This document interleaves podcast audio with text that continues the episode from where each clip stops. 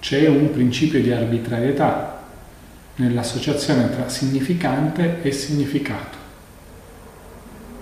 Quindi Carmelo Bene diceva, citando Lacan, ma Lacan questa cosa non l'ha detta mai, ma siccome Carmelo Bene era un genio, quindi inventava, ha detto che il significato è il sasso in bocca che noi mettiamo al significante. Quindi significanti sono le parole, prima ancora che abbiano attribuito, abbiano preso un significato.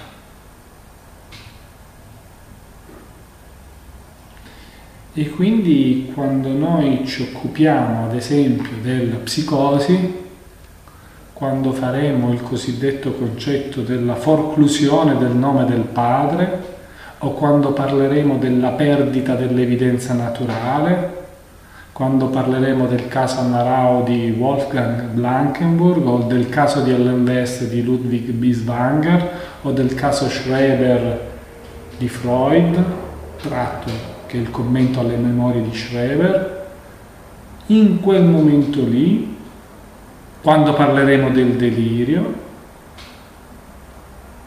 noi parleremo del nodo tra significante e significato. Tant'è che se volete iniziare a vedere che cos'è un delirio, un delirio è l'abbinamento tra significante e significato che avviene al di là del senso comune stai delirando. Il delirio viene da, sia dal solco, andare fuori dal solco. L'attribuzione del significato al significante avviene fuori dal solco del senso comune. Gli psicopatologi eh, di lingua tedesca utilizzano questo common sense, lo chiamano in, in inglese ma anche venire viene dai confini della città, essere fuori dal confine. E c'è una bellissima immagine di, che Michel Foucault utilizza nel libro La storia della follia e parla della nave Shift, la nave dei folli che nel Medioevo attraversava i fiumi e teneva dentro i folli perché i folli dovevano stare ai margini della città. Quindi il delirio è il modo in cui significante e significato eh, vengono abbinati in un modo che per noi è incomprensibile. È la cosiddetta incomprensibilità di cui parlava un altro grande psicopatologo come Karl Jaspers nel testo che ha fondato la psicopatologia fenomenologica che è Psicopatologia Generale, pubblicata nel 1913.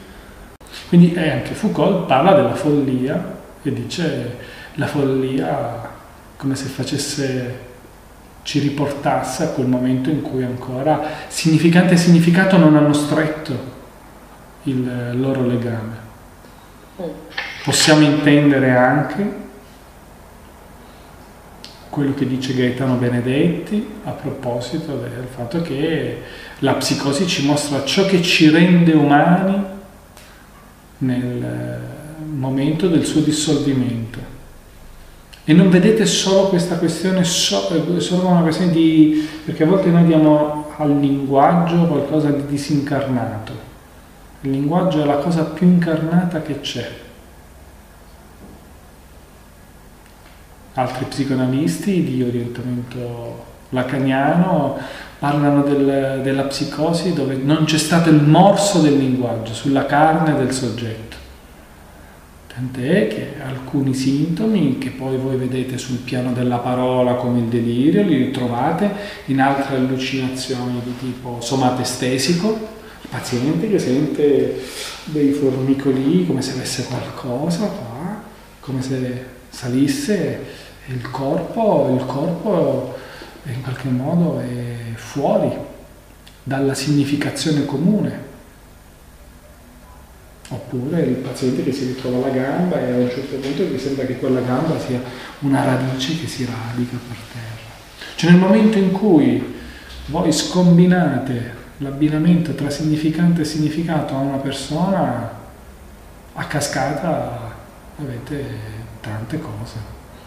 Ecco perché è molto importante quel punto lì, ecco perché è molto importante prestare attenzione alle parole dei pazienti. Perché in fondo la nostra pratica, la pratica psicoanalitica, è basata su, sui significanti.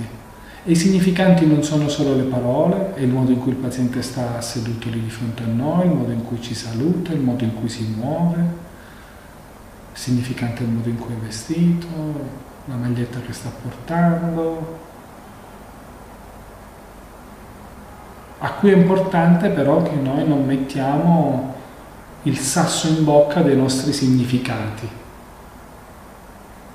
Ecco perché il paziente non è un analizzando, ma è un analizzante, perché qual è il significato è lui che lo deve scoprire, non noi a fare delle interpretazioni selvagge in cui prendiamo dal nostro bacino dei significati e li appioppiamo i nostri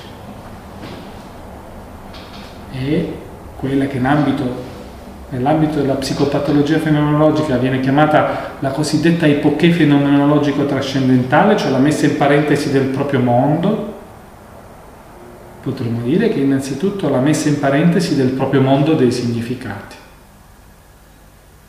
E come diceva anche Bion, noi dobbiamo essere capaci di quella che lui, prendendo spunto dal poeta John Keats, chiama capacità negativa la capacità negativa è la capacità di saper sostare in quel punto in cui ancora significante e significato non, ha, non abbiamo capito in che punto è.